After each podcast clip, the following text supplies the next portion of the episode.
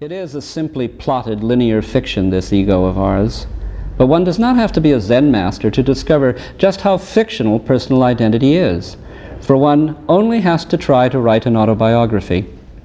It soon becomes obvious that our memories of childhood experiences are adult constructions that we never experienced as children. The memories are not so much descriptions of the past as they are performances of the present. Hmm. They are artifacts with an independent life of their own. And so we discover that the ego is a fiction in the act of creating a fictional narrative about the unfoldment of its, quote, true identity.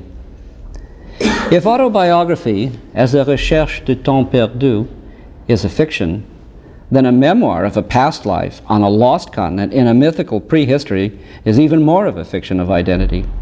Or perhaps it would be better to call it a parody of identity, a parody of autobiography, a parody of prehistory, a parody of the genre of the novel.